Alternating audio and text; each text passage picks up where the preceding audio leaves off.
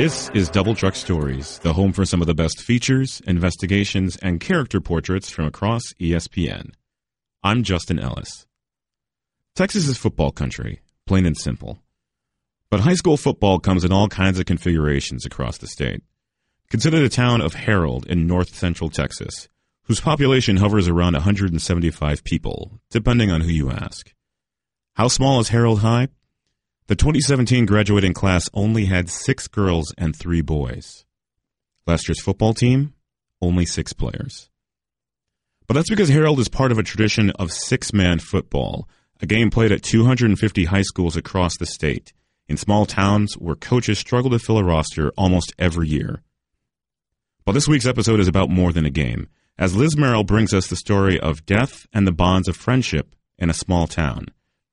It's the story of how a young girl saved a football season.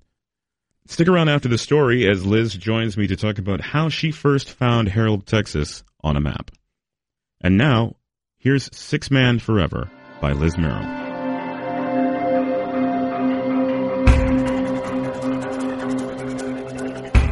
Six Man Forever. In a fading town in rural Texas, one girl took the field in a struggle to keep a high school football tradition alive. By Elizabeth Merrill. People have traveled from all over the world to write stories about Harrold, Texas, and aesthetically, it's hard to figure out why. It looks the same as most other stops in north central Texas, with goats and wind turbines and a 7-Eleven a mile and a half down the road. Sometimes a wild pig or a tornado will break up the monotony. Harrold School Superintendent, David Thweatt was making his 45 second commute one day when he heard a noise and looked down to see a rattlesnake slithering around the wheel of his bike. He grabbed a BB gun, took aim, and that's all he has to say about that snake. We live in the middle of the country, Thweatt says. We're at least 30 minutes from a first responder. When you live in the country, you do everything yourself. In 2008, Harrold became the first school in the United States to allow its teachers to carry concealed guns in class. And the international news media pounced. CNN, the BBC, pretty much all the big news acronyms came calling. The crush was so intense that Thweatt asked his football coach, who also serves as the principal and athletic director, to help with the phones. Eight years later, Harrold found itself in the middle of another national controversy when it challenged a federal transgender bathroom policy. But now it is summer in rural America, and all is quiet in the old brick building except for the bubbling of Thweatt's aquarium. Do you want to talk about science? asked Thweatt, who loves to talk and seems disappointed when the answer is no. There's another story to be told in Harrold, and it's even better. It's about friendship, death, and a football season saved by a 5 foot 2, 135 pound girl. Storefronts don't close for Friday night lights in Harrold because there are no storefronts. But for as long as anyone can remember, football has managed to sprout up each fall in a land that in many ways seems infertile. One recent population count lists Harrold with 175 inhabitants, though by Thweatt's count, that's an exaggeration. The graduating class of 2017 included six girls and three boys. A nightmare on prom night, and even worse if you're fielding a football team. Harrold plays six-man football, which in rural Texas is about survival. The fields are only 80 yards long because the boys who play are generally worn out from lining up on both sides of the ball Six man athletes are not behemoths engineered in million dollar weight rooms. Often they're small and lean because they're constantly running. The Texas towns they're from are barely hanging on to, places like Spur and Happy, and Harrold. My first two years here, we averaged 25 boys for football, says Harrold coach Craig Templeton, who has been at the school for more than two decades. But the problem was, if you looked at the girls' side, I think we had seven or eight girls playing volleyball or basketball. It's just a cycle we're in right now. Templeton, who has pictures of John Wayne scattered throughout the walls of his office, never could have imagined back then that the numbers would dwindle so low that it would put football in jeopardy. or that a shy, diminutive water girl would save the season. But even in small towns, there are hidden surprises. Coach T, that's what everybody calls him, went into the summer of 2016 with only six players. No bench. But he wasn't all that worried. He runs his football camps kind of like a track practice, with 60, maybe 70, 40 yard dashes each workout to build the player's stamina. Plus, he had Brady Blakely, one of the area's best players, back for his senior year. They'd get by. But just before camp, one of the boys transferred, and Templeton knew the Hornets would not be able to play the season with five. The ragtags they had, outside of Brady, did little to inspire confidence. Half the team was composed of freshmen, and the battle for the starting quarterback job consisted of Templeton saying, I need somebody to take the snap. Creed Henry, blessed with an awesome name for Texas football, but a body in need of a few hundred donuts, said, I'll do it. Creed's father is a cowboy, so Templeton figured the kid would be tough. Chris Henry was a late bloomer too, but now he's nearly six four. In the summertime, Creed gets up around 4.30 each morning to help his dad. Part of his job involves throwing calves to the ground and holding them while they're branded. Creed weighed all of 91 pounds. So yes, Harrold was in deep bovine doo-doo. But the prospect of not having football seemed unthinkable. Not just because of history, but because of Brady. He was so devoted to football that he switched from his natural position of offense center to fullback and did not squawk one bit. He loved it because it connected him with his father. Mike Blakely also played football at Harrold, a Hornet through and through. In the fall of 2015, Mike sat in a Ford Explorer, parked as close as it could be to the football field. His brain and lungs were full of cancer, and he had to know the end was near. He wanted so badly to get out of that SUV and lean against the fence so he could be closer to his boy. He couldn't talk real good, says Mike's middle son Josh. He was trying to scream as loud as he could for Brady, but just like a little whisper came out, Brady scored three touchdowns, and I remember my father was happy. He was really happy. A little more than a week later, Mike Blakely was dead. And football was about all Brady looked forward to. What would he do without it? Outside of cloning someone, Templeton was running out of options. He walked through Harrold's gym one day while the girls' volleyball team was practicing, and jokingly asked whether any of them wanted to play football. Olivia Perez, the team's all-district setter, actually had been pondering that very question. She'd been the student manager and water girl for the football team in past seasons, but more important, she was good friends with Brady. He'd told her that there might not be a football season, and she knew how desperately he wanted to play for his father. Carla Kent, Harrold's volleyball coach, knew what Brady was going through. When Kent was in high school, she also lost her father. But here's the deal. The volleyball team was also at the bare minimum of six bodies. So when Olivia told her coach that she wanted to moonlight on the football team, Kent's reaction was pretty much what you'd expect. Are you serious? I knew we had a good chance of winning districts, Kent says. If she got hurt, our season was over. Olivia had a minimal grasp of the game of football. She'd never seen a playbook, let alone been tackled by a boy twice her size but she'd always liked watching it, and her mind was made up. In a Snapchat conversation with Brady, she told him she'd play. For him. Kent and Templeton would devise a plan to share Olivia's time, and sometimes it resembled a fire drill of uniform changes and venue sprints. She was scared to death when she got out there, Templeton says. You don't hear of kids doing this.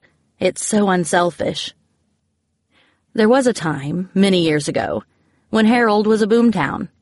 It was the last western stop on the Fort Worth and Denver City Railway Company.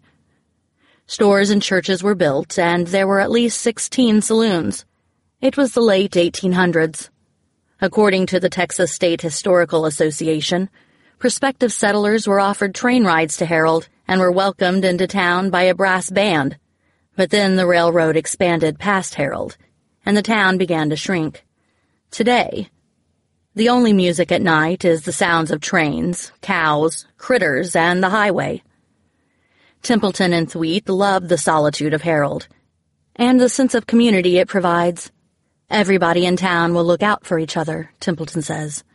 Harrold School serves kindergarten through 12th grade in one building. Many of its students come from neighboring small towns. Thweatt says a good number of them live less than ideal lives. He estimates that more than 70% of the student body qualifies for reduced lunches.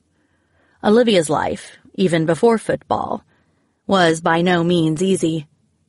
Her dad heads to work around 2 each morning at the Bar S factory in Altus which is about an hour away and across the border in Oklahoma. He gets home roughly 14 hours later to help take care of his wife, who suffered a stroke two years ago. Marianne Perez was only in her late 30s when she had the stroke, and doctors say that's rare. She has never been the same. Sometimes she'll try to talk to me, Olivia says, but she can't think of what she wants to say. Marianne Perez's sister, Melinda Vasquez, goes to most of Olivia's games. Vasquez says Olivia practically takes care of herself. She works at the United grocery store in nearby Vernon, Texas, and was already juggling volleyball and basketball with school, where she made National Honor Society. Vasquez is thankful her niece has sports. It gives her structure and a distraction. Olivia stays at her aunt's a lot, probably because it feels more normal. She didn't tell a lot of people about her mom's stroke. Her volleyball coach didn't even know about it for a while. Sometimes, Kent says, trying to get her to open up and talk is a challenge. But with Brady, it was easier to share her feelings. She'd been friends with him for a while, but their bond deepened when their parents got sick. Harrold played Chillicothe the day before Brady's dad died, the opposing team wore purple socks to honor Mike Blakely, and both squads gathered in a circle to pray. Brady finally lost it outside the locker room and cried on Olivia's shoulder. Sometimes I would be listening to music, and it would get me feeling sad, and I texted Brady at 10 or 11 at night, Olivia says.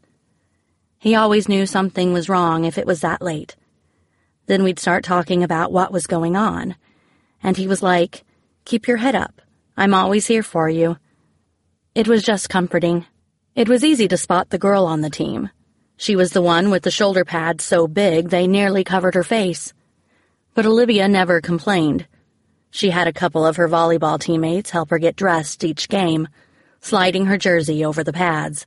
It seemed sort of strange that a school caught up in a restroom battle now had a girl inhabiting the boys' locker room but Olivia never paid much attention to Harrold's controversies. During home games, she changed in the bathroom or the girls' locker room. On the road, if there was only one place to go, she'd either change first while the rest of the team sat outside the locker room, or they'd change while she waited. Before the first game, she told her Aunt Melinda that she was nervous. You're gonna be fine, Vasquez told her. You're strong. You're a tough girl. Templeton did his best to try to protect Olivia on the field. Harrold is a run-heavy team, so Templeton would use her as a wide receiver, and on most plays ran away from her. He also hit her on defense and special teams, as much as you can hide someone when you have only six players on the field. There was sort of an unspoken understanding among the local teams that no one would lay a hard tackle on her. Chillicothe's coach took it a step further, according to Olivia. He said if anybody hit me really hard, he was going to make them run, she says. I think that's cool. That was violated just once against rival Northside. Olivia took a hard shot, and Brady was livid. He grabbed the kid by the face mask and threw him down. But the 2016 season wasn't much of a fight. Harrold lost its second game of the season by 59 points, then followed it up the next week with a 50 to 0 loss. Nobody had the luxury of a day off. Brady played one game with a rolled ankle and the flu. He didn't want to complain about it, but his head was throbbing. He was sweating and he couldn't see clearly. He couldn't play anymore and was taken to the hospital by ambulance. Harrold couldn't finish the game. Most of the time my legs were sore, Brady says. Every day after Friday I'd wake up sore, There were games I'd be tired, and I'm like, give someone else the ball, please, I'm out of breath. Yes, it sucks getting beat, but you have to fight through it. Despite all the losses, Brady had no regrets. He'll have a Harrold team photo just like his dad, and no one will remember the beatdowns or that the players were any different. They were just like every other school in Texas. They played football. When Mike Blakely told his older sons 19 years ago that he was going to be a father again, they couldn't believe it. Toby and Josh Blakely were adults by then, and Mike was in his 50s. Toby joked that his family was a Jerry Springer episode, complete with nephews older than uncles, and that his dad was Charlie Chaplin. You can't write like this, Toby says, but in the end, things turned out just fine. Brady gave Mike the chance to have sort of a do-over. The father Toby and Josh knew was a welder who worked long hours and spent far too much time on the road. He was strict and detached, but always provided food for the table and clothes on their backs. In some ways, Toby, who has a different mother than Brady, sees himself in his little brother. Toby was also a star football player at a bigger high school and probably could have played in college but he lacked discipline and focus. I wanted to drink beer and I wanted to party, Toby says. And let's be honest, I didn't have a lot of direction. Nothing against my parents. My dad, he's a great provider, and he provided for us very, very well, but he wasn't available for decision making. I relied on my coaches. When Brady came along, Mike became more active, but also more of a pushover.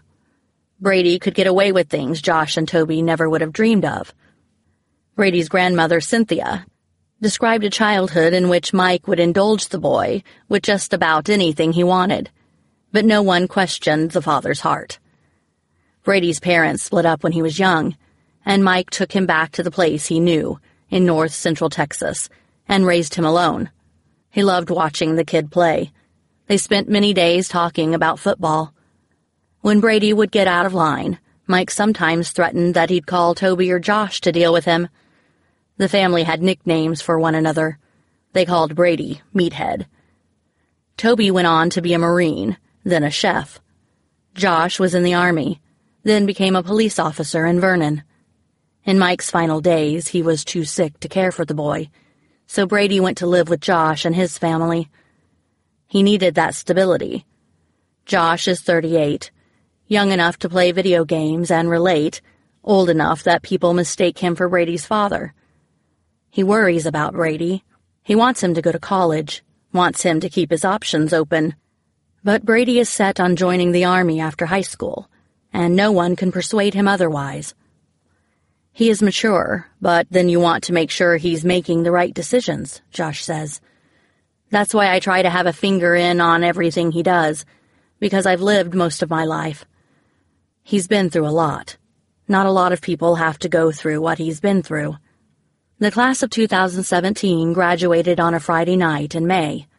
A bad storm with a tornado warning rolled through the country the night before, knocking out power in Harrold. Help comes slowly sometimes in rural Texas, and the last time the power went out, during an ice storm this past winter, Templeton says, they waited eight days for it to return. By Friday morning, then Friday afternoon, there was still no electricity. So Thweatt and Templeton brought in generators to light the gym. It would be a graduation everyone would remember, they figured. Just before the ceremony started, sun gave way to a pounding rain. Earlier in the day, Templeton sat at his desk, thinking about the last time he saw Mike Blakely. It was when Mike was in hospice care, just before he died. Even then, Mike was thinking about this day and the moments he'd miss. Coach T, he told Templeton, you make sure Meathead walks across the stage. And now the day was here, and Templeton was a jangle of emotions, excited for Brady's future, sad to see him go. You become more attached to a kid when he's one of only nine in a class. Brady inherited at least four father figures when Mike died. He had Josh and Toby, and Coach T and Mr. Thweatt, they laughed when one of the graduation speeches mentioned Brady's propensity for passing gas in class. They watched when the video montages of the seniors were projected on a wall. There was Brady as a little boy, being a stinker, and there was his father. The graduation ended, and Brady found Olivia and they hugged. She is now a rising senior. Her class consists of three people. Olivia dreams about going to college. She'd be the first in her family to do it. She has three older siblings, and they all work in food service. One of her sisters didn't graduate from high school. She got caught up in working at a restaurant, skipped class, and never finished. Like many kids who go to Harrold, Olivia lives in a neighboring town. She's from Vernon, which, at around 10,000 people, is almost a metropolis. She sees the drugs in town, the people stuck in their lives and desperately wanting to get out. Olivia was over at her aunt's house recently when she started to stress out about what she'll do after graduation. She thinks she might want to become a nurse or a veterinarian. Vasquez reassured her, You can be whatever you want to be. It's up to you. Had Brady gone to a bigger school, maybe he'd be thinking about college too. He was a good six-man player, an explosive fullback, a sturdy lineman, a solid middle linebacker, Really, Brady could play anywhere. But in this story, the most talented kid on the team is a realist. He knows the limitations of small town football and the limitations of his 190 pound body. He was invited to two All Star games this summer, including the Greenbelt Bowl, a showcase for small town players who might otherwise be overlooked for college scholarships. It was an 11 man game, and Brady held his own, getting a sack and a couple of tackles but he had no offers for a full ride scholarship. Graduation came at a time of big changes for the Blakely family. Josh wants to leave the police force and move to Dallas. He plans to get his master's degree and work in the ministry. I'm kind of burned out, Josh says. The criminals have more rights than the officers do nowadays. You gotta be real careful out there what you do. Brady planned to move in with Toby during the transition. Toby also lives in Dallas and is known as being strict.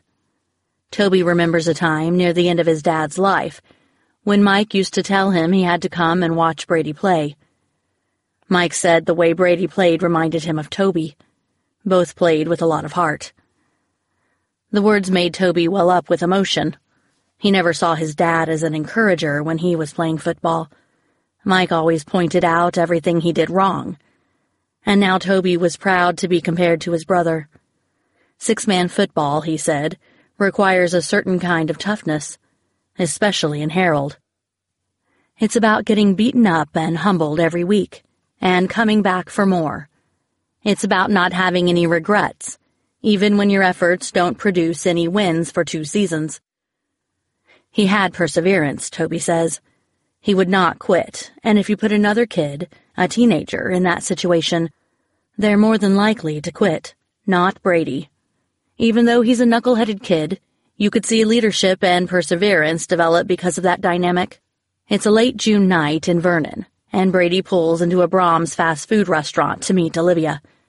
He arrives with some news.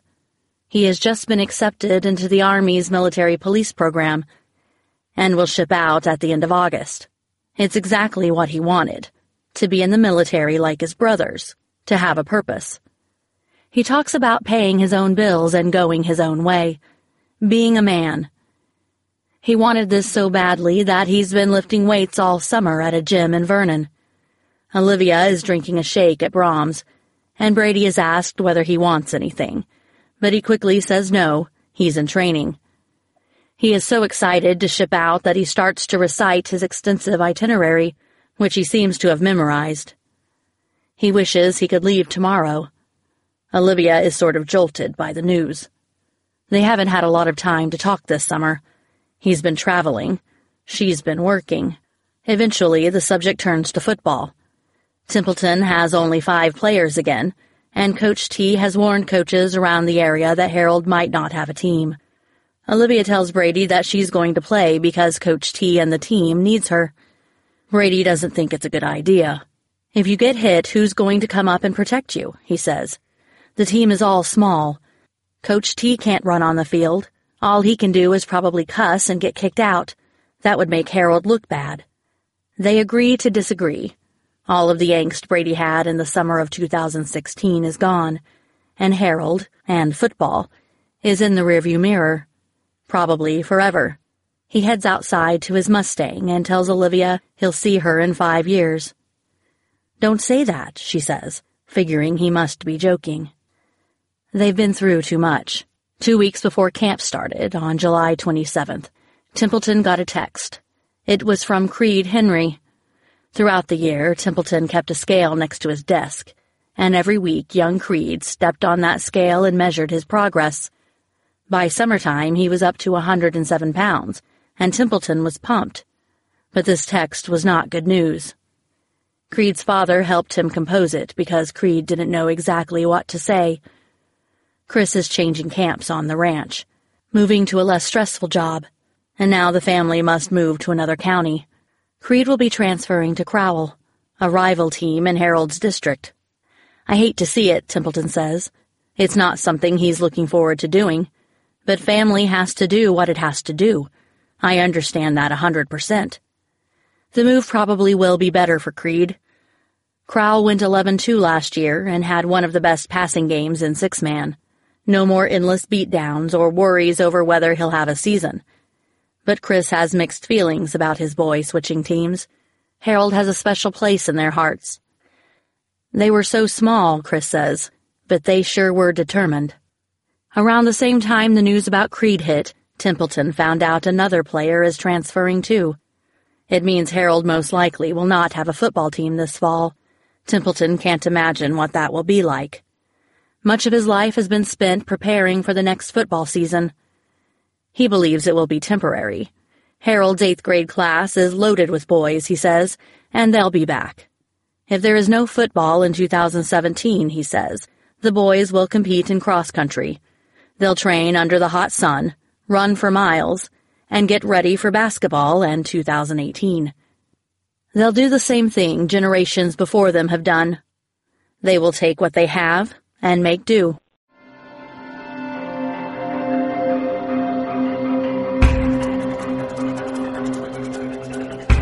And that was Six Man Forever by Liz Merrill. Liz joins us now on the line. Thank you for being here, Liz. Thanks for having me. So, this is a really interesting story, and it seems like it's remote in a lot of ways. And I guess to begin with, where did this story start for you? Well, you know, we have a producer at ESPN, uh, Scott Harvest, and he's a super talented producer who has done quite a bit of work on rural America. Uh, we collaborated a few years back on a, a Joplin project after the tornado sort of decimated the high school and how sports kind of lived on there. And so there was sort of a background there. Uh, we're both from the Midwest. We he's from Minnesota. I'm from Nebraska. Um, but he had been working on this. He'd sort of come up with this idea last year, uh, and he followed a group of teams around last year and took some amazing, like documentary like video. Uh, and so we decided at some point this spring that we definitely wanted a digital companion piece to it. Um, the problem was, you know, we didn't see the season, and but that was all right because some of these stories were just so rich with their characters. So Scott just basically gave us several options and kind of a breakdown of, of what these schools faced and, and what their backgrounds were. And we really fell in love with the story about Harrold and about, you know, two kids basically just kind of fighting through a lot of stuff that most 17, 18 year olds don't have to go through in rural America. It sounded like the perfect story and and kind of made a few trips out there this summer and met met the the players uh and you know the coach coach T coach uh, Templeton the football coach and uh just met some very nice people from a very small town and the story just came together. So for you, uh, in, in working with Scott in this situation, it, sounds like there's obviously we we have so much of this at ESPN where you work with different people in different teams. But for you approaching this as as the writer, did you see this about, as a story about this this game and sort of how it's a little bit unusual from what we mostly associate with football, or or was it about the characters behind it? Yeah, I, I think that's one of the great things that we do with cross platforming at ESPN is we, there's a lot of dialogue that goes on about you know what one medium is going to do and how what you know another medium can do to sort of tell the story that couldn't be told. So, like for example, you know, with um, it, this was initially, I believe, was just was going to be a, a SportsCenter featured, uh, but it was going to be on. There was, I think, initially it was just going to be it was going to be on SportsCenter for you know you get like eight minutes a lot of times, and that's if it's a really good piece. And so there's so much you cannot fit into there. And so we really wanted to. I, Scott Scott definitely in his uh, feature got into kind of the more sort of of the you know X's and O's or just sort of the of, of six man football and like you know what what all of that meant. And for ours, we got we delved way into the people more. You know, uh, we told the story about Olivia and her mom suffering a stroke a few years ago and her hopes and dreams and her fears. Um, and we were also able to elaborate more on Brady's story um, and what he was planning to do and what he was going through. So it was pretty unique in that we were able to sort of take a little bit of a step back because Scott had all this great stuff from the season, not only from Harrold, but from, you know, Balmorhea you know, from several other schools. And we were able to focus on Harrold and, and really take a deeper dive into these kids' lives after the season. Uh, so it, it was it was really it, I, I thought it worked out really well that you know it, you you weren't seeing like the same story. You, you could if you if you really loved the TV piece and wanted to know more about the kids, you could go to dot com and, and read more about what happened to them and what's going on with them, and vice versa. If you wanted to know more about six man football and what it's like, you know, in other parts of the state, he did a really good job of going to different areas. You know, uh, like Balmorhea is like super far away from Harrold, but they face a lot of the same challenges. Um, and so I, thought, you know, that sometimes you, those the the complementary pieces like which is what we did for this one. It, it's it's when it works out, it's it, it it's great to see how they can complement each other. Absolutely, absolutely. Just out of curiosity, logistics wise, how long does it take to get to Harrold? Well, so it it wasn't as bad as people would think. Like it, I know it sounds like in the middle of nowhere, but it, it involved flying into Dallas and then driving like two and a half hours north northwest, I believe, uh, to Harrold. You know, Harrold is like within like 40 minutes of Wichita Falls, which is a fairly bigger city. Right, right. Um, and so it wasn't as bad, and especially for me, it wasn't that bad because I'm, you know, I'm kind of based in the middle of the country. Um, I would assume the Balmorhea. Like I was looking, that's not the reason that we, you know, didn't focus on that story. I did look at the map though, and it's like, whoa, you really got to do some some driving. But that's not the reason. You know, we were just we decided to go in the direction of Harrold. But like some of those, yeah, they're not easy to get to. But you know, one thing I will say is. Uh, you kind of wonder how, what kind of response you're going to get when you do stories about athletes that nobody generally knows. Right, right. Um, and I, so I was kind of a little worried about that. I remember talking to Jenna Janovy, uh, my editor, who's super talented and uh, really uh, has a great way of of finding kind of sometimes the story within the story. And um, you know, I asked her. I said, I, I wonder how many people are going to read this just because you know nobody knows who these kids are and uh um, I, I was shocked at, at at the responses we got. I probably had, I mean, I'm still getting emails like almost two weeks later. Uh, I don't think I can't think of another story. I'm sure there's been maybe a handful of them that we've gotten similar response to, but like just all the emails that we received, and they were all like, you know, uh, some of them were like, so what happened to Olivia? You know, there were people who wanted to donate to help her go to college. Uh, there were just people who wanted to show their kids the story when they're starting to embark upon playing sports. And, and when you when you can do something like that, and again, this was all Scott. This was Scott's creation. I'm definitely not taking credit for the idea. or, uh, but when you can like do something like that, it's pretty cool. You do you- know that like a, I was just going Yeah. to say, but why do you think this connected with people in that way, where they where they were so touched to reach out to you? Well, I- you know what? I, I think that part of it is that you know it's it's a story about you know somebody. It, I think people want to read stuff uh, sometimes, especially now, about like good things that happen in the world.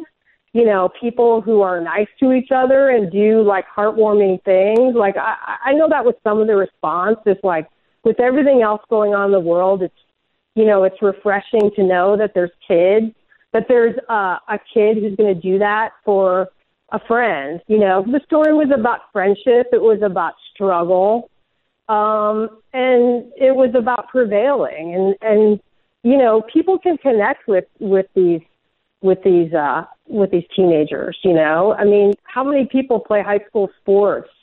You know, uh, and these aren't athletes that you know, you see so many uh, Gatorade uh, prep athletes of the year. I mean, that's what we generally write about when we write about high school athletes. We write about the very best of the best.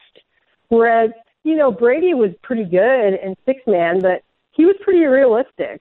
You know, I'm not going to be able to play this after this. I have to play this season. I mean, this was one of those stories where these guys, you know, they probably, you know, athlete athletically wise, you know, these aren't the people. These kids can connect with these with these uh I don't want to call them characters obviously because they're people, but they can connect with these young people because perhaps they were in that same position at some point. You know, that was the way they were as an athlete, you know. Um but yeah, it was it was really surprising and I try to I try to reply to emails and I'm still uh yeah, I still haven't caught up yet. But yeah, it was it was great. So walk us through how you you get people like Coach Templeton and especially Olivia and Brady to to and, and Brady's family to open up to you. I mean, it, there's a lot of stuff that goes into to talking about the relationship between Olivia and Brady, but also uh, you know Brady losing his father and everything. How how do you get people like that to sort of spend time in telling you about all these things?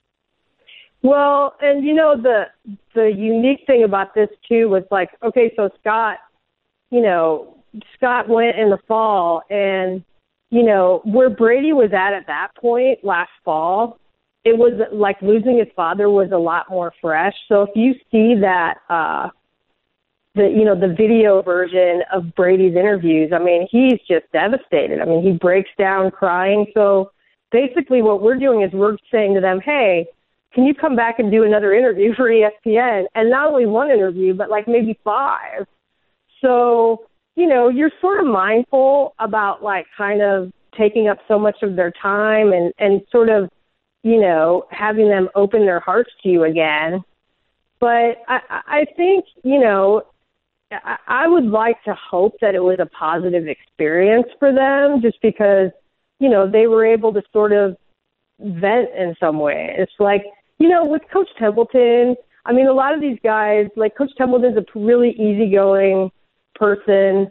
Um, you know, he the for him the story kind of wrote itself. I mean, you go into his office and there's all this old west wallpaper or wallpaper and he's got like these big pictures of John Wayne all over his uh office. You know, the guys like the principal, the athletic director, the football coach, and for all I know, he's the mayor. You know what I mean? It's like one of those things where it's like he does. It's like with these small towns, it's like you're sort of the jack of all trades. Right. Had a really easygoing personality.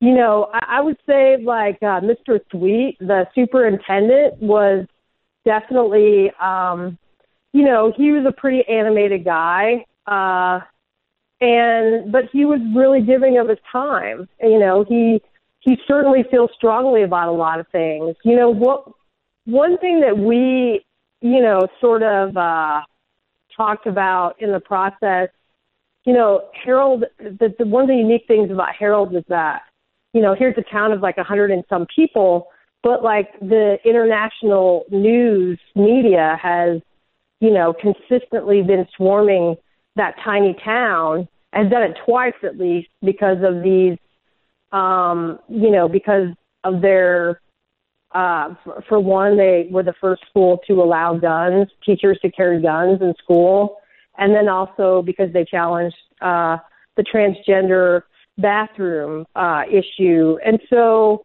uh, I, I really wanted to somehow, so the, the challenge was trying to weave that in and not make it a political story because obviously the story was not political. But it was something you sort of had to address. Yeah, um, and I was curious I, about that because wh- why did you think that that context was important here?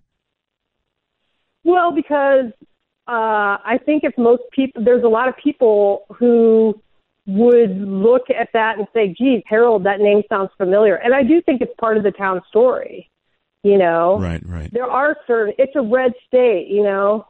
Um, if you were gonna, it, you know, it's obviously there's the it, but at the same time, I, I think you know, uh, there when those stories came out, there was probably a certain thought process that people had about the people of Harrold, and I think you know, there's maybe to some degree our story sort of knocked a lot of that down that these are just people like everybody else that you know it's it's I do think in the context of things you had to sort of explain though that this stuff had all happened here. Absolutely. And then there's this other great story that's coming out of here too. I mean, what are the chances of what I mean, what are the chances of like such a small place being this sort of hotbed of controversy? But then on the flip side of that, you've got these kids who are, you know, or th- this kid who's doing something for a friend, um, that's like makes the story that like so many people are interested in, and so many people think it's heartwarming, and so many it, it just it connects with so many people.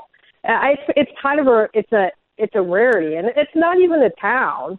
You know, we changed it in the copy so many times. I, at one point, I called it a Hamlet, which uh, uh, Mike Drago, one of our very fine editors, uh hates that word. Yeah. Uh but, like, you know, it's like because it's not even a town, it's uh I don't think, you know, with its numbers you can't even call it a town, but it, it's a it's a very rare community. But then again, it's like so many other communities in this country, you know. Anybody who's from a small town or like lives in a state, you know, near a bunch of small towns. You drive through towns like that all the time and it just sort of goes to show you that there's sometimes there's some pretty special stories there. Absolutely. Last thing I was wondering about it was actually the last part of the story, and uh, how did you come to the ending? I mean, you have you have the section where you sort of wrap things up with Brady and Olivia. They're going in different directions, but it's you you obviously ended at at sort of where things are going to go next for the program. What made you want to end there? Well, that wasn't the ending actually. Before you know, we had uh we had sort of put this story to bed like two weeks before it ran because it was going on the you know the double truck um you know it's it's obviously it's the uh, the template i don't know i don't want to get too inside baseball here but with bigger stories you need to sort of get them done a lot faster which never works out for me because i'm not like you know uh someone who gets things done very fast but anyway you so the story was actually the ending was different because we went we got done with this in like late July thinking or like I don't know mid or late July uh thinking that they were going to have a season Um, I mean, all signs pointed to that. And then as we're, you know, as we do, we check in with some of the principals before a story runs to make sure everything's still status quo. And Olivia told me, I texted Olivia and she's like, yeah, uh, we're probably not going to have a season. And it's like, oh.